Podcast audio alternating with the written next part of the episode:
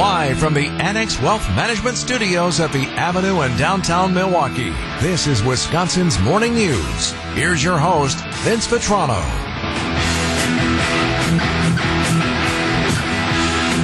Seven twelve on Wisconsin's Morning News. I'm happy to settle a bet for Julie who listens to the program and reached out via email to the station here about this clip that we often play. It's usually around 740. We play that typically before we interview President of Business Operations for the Milwaukee Brewers, Rick Schlesinger, whom I'm not sure if he thinks it's funny, but I don't care because I, I do. He hasn't said anything to us, right? Yeah, he hasn't told us we shouldn't play it. There's been no suggestion. Right. Ah, maybe you shouldn't play that. I know him well enough that if he really didn't like Yeah, it, he'd he'd be like, us. "Hey, man, um, Yeah. can we not like?" But I, I, I want him to love it, Rick! Rick! Rick! Rick! and all it. What else is funny is like, why is that? Why do we do that? I mean, the man's name is Rick. Because his name is Rick. Yeah. So Julie wrote in, Hi, my brother and I are having a very heated discussion about who says Rick, Rick, Rick leading up to Mr. Schlesinger's broadcast. Please let me know so that I may take all my brother's money. Thank you.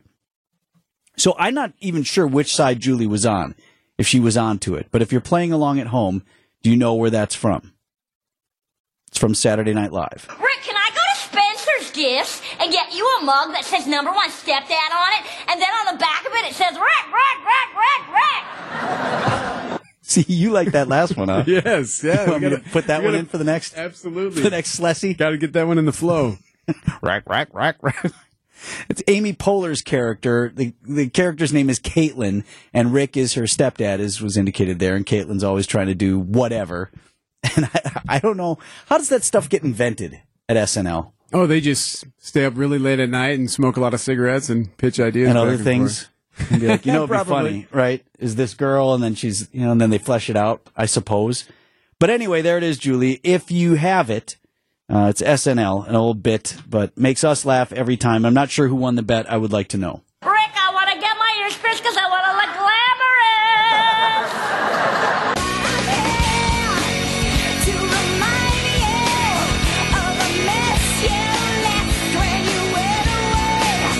At 722 on this Monday morning, Wisconsin's Morning News, the Broadway musical based on the music of Alanis Morissette, is coming to Miller High Life Theater next month. Now, the show, like her 1995 album, is called Jagged Little Pill. That's a, for if you're a Gen Xer, right, a you remember where you were Sure. kind of Oh, yeah, album, yeah. right? Pretty powerful album when it came out. And another one where you could just press play and listen to every track, like all gold, some better than others, but mm-hmm.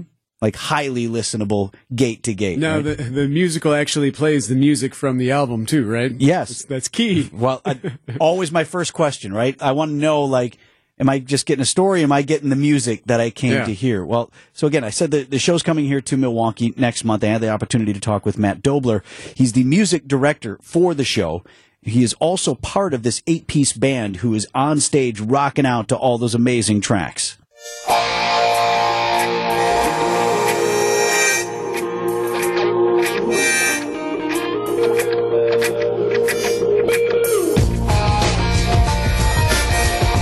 Show is called Jagged Little Pill. So, am I to assume that we're getting all of the Alanis music, right? you are getting all of the tracks, all, all Yes. 12 tracks, and uh, you are also getting um, some bonus material from later albums that are a little less known and less uh, popular because, of course, it's hard to be more popular than Jagged Little Pill. And then we have a couple of songs that Alanis wrote specifically for the show.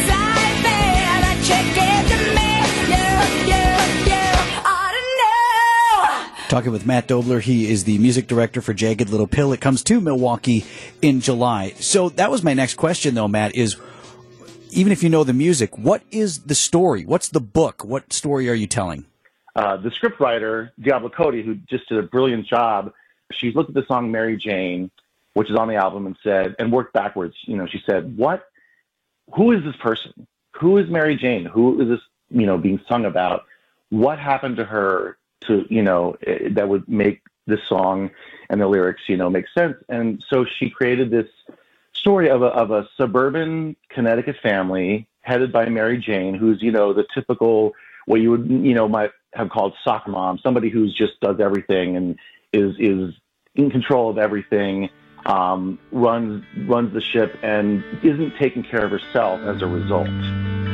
What's the matter, Mary Jane? Had a hard day. There's a place that don't disturb sign on the door. Blessing or a curse, Matt, that audiences are coming in very well versed and already having a relationship with the music, and then they're there to hear your presentation of it.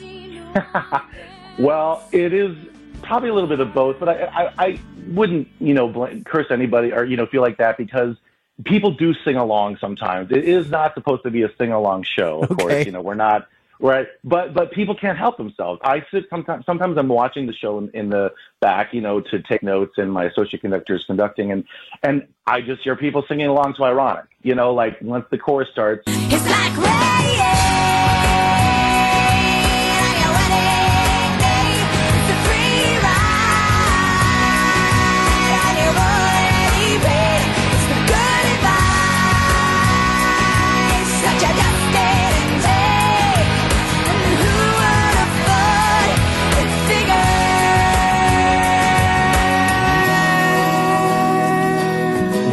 plot does contain some heavy issues, it is it is definitely a, a journey that you end up leaving feeling uplifted and, and cleansed and hopeful.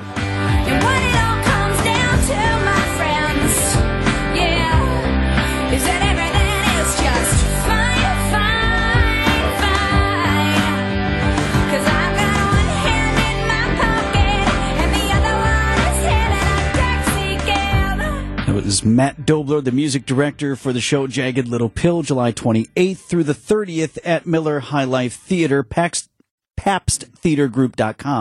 showtimes and tickets. I loved how he said, like, you kind of get this sort of exasperated feeling like, I know people can't help but sing along, but typically you don't sing along at a musical. right? Please keep your mouth shut. It's not a concert; it's still a show. But like, how can you not? I was gonna say you got you got hardcore fans going to that show. Right. And I, I appreciated the que- like I, I thought of that question of like, you know, when you have people who are emotionally attached to some music like that and they're coming to your show, that's a big responsibility you mm-hmm. have to deliver for them in the way that they want. So again, pabsttheatergroup.com for showtimes and tickets. Show comes to Miller High Life Theater in late July.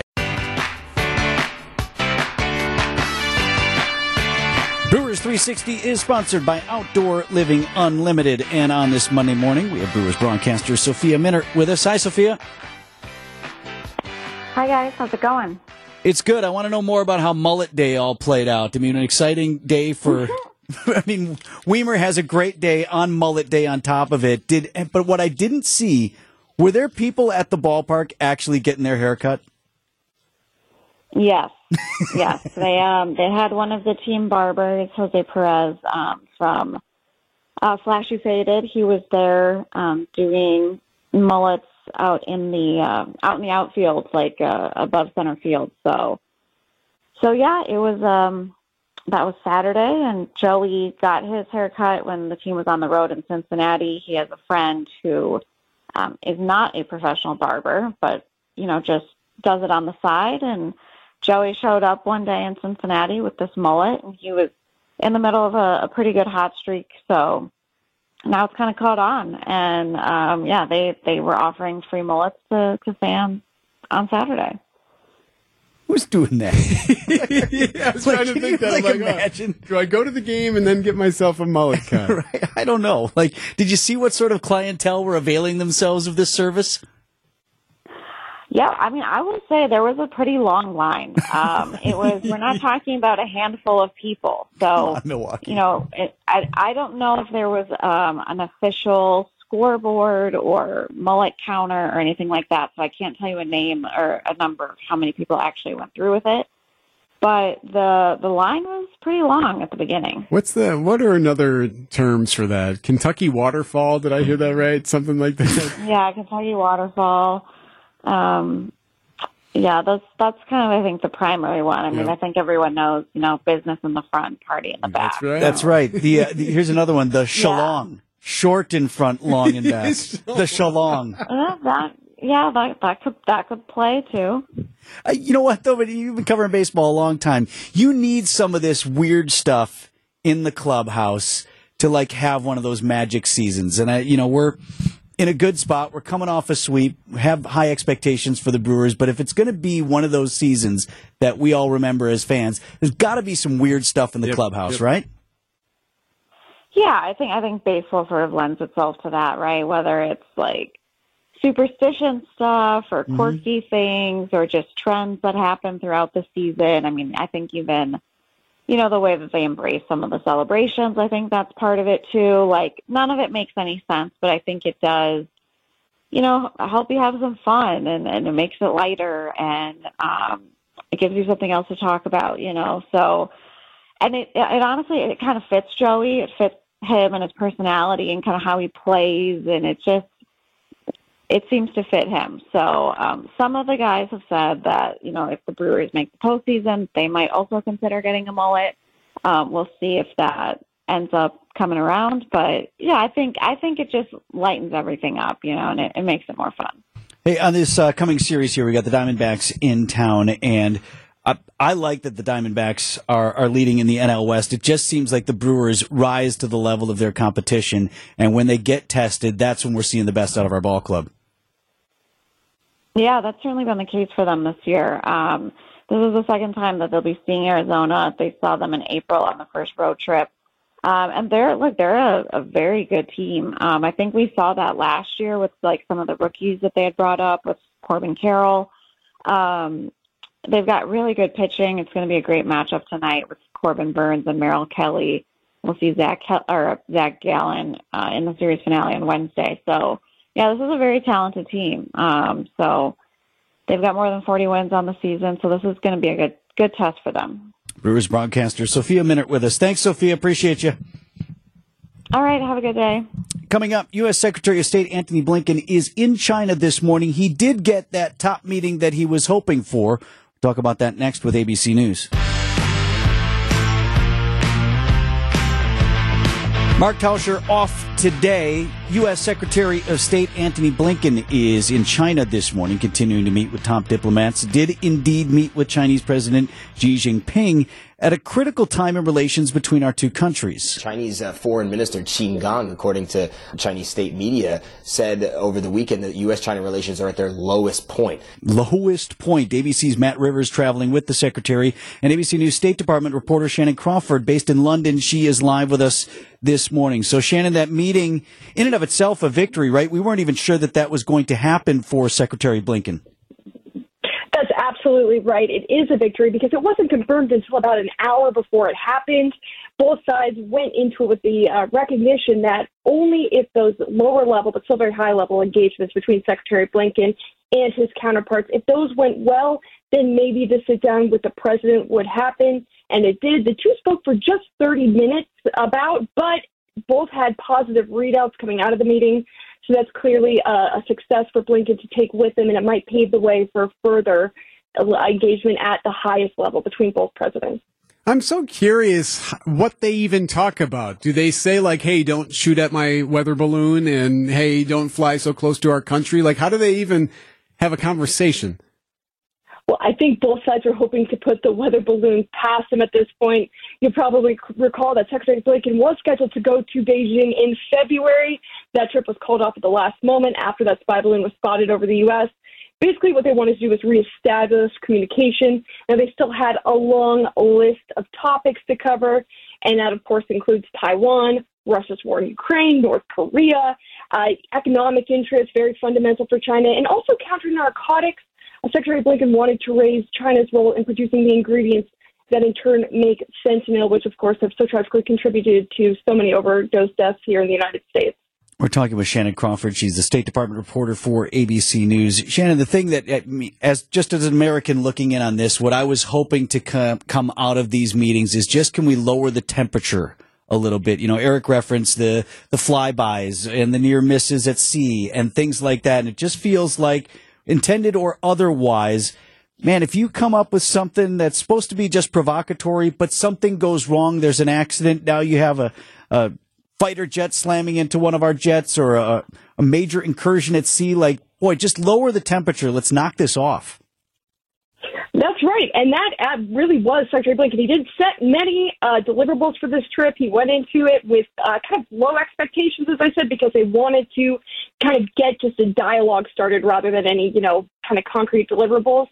Uh, and you know, on one front, that was perhaps successful, but on another, it wasn't because what he did want to do, what officials told me behind the scenes, was that a big priority would be reestablishing specifically military to military communications. And something we've seen is China kind of operating on two tracks. They'll talk diplomatically, but when it really comes down to it, the two militaries, they won't engage with the United States side. And some of those very close calls, those near misses we've seen in the air and sea in recent weeks between planes and boats operated by the U.S. and China, that is something that could be addressed through these channels or perhaps a new crisis communication line.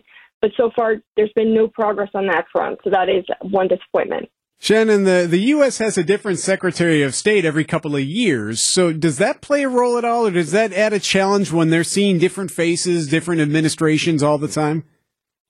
It does. And I think China has become used to that in a certain front where there's more, you know, a different form of government and power over there. There's perhaps more stability, more predictability in some instances. Now, for the U.S., that can change. Now, the last time Secretary of State went over, President Trump was in office, so it was, of course, a very different climate. Now, that was back in 2018. Uh, but really, we have seen some consistency. Uh, China has been, uh, I think, a bit put off by the fact that the Biden administration has kept so many of the tariffs and economic penalties that the Trump administration put on China. They'd like to see some of those rolled back.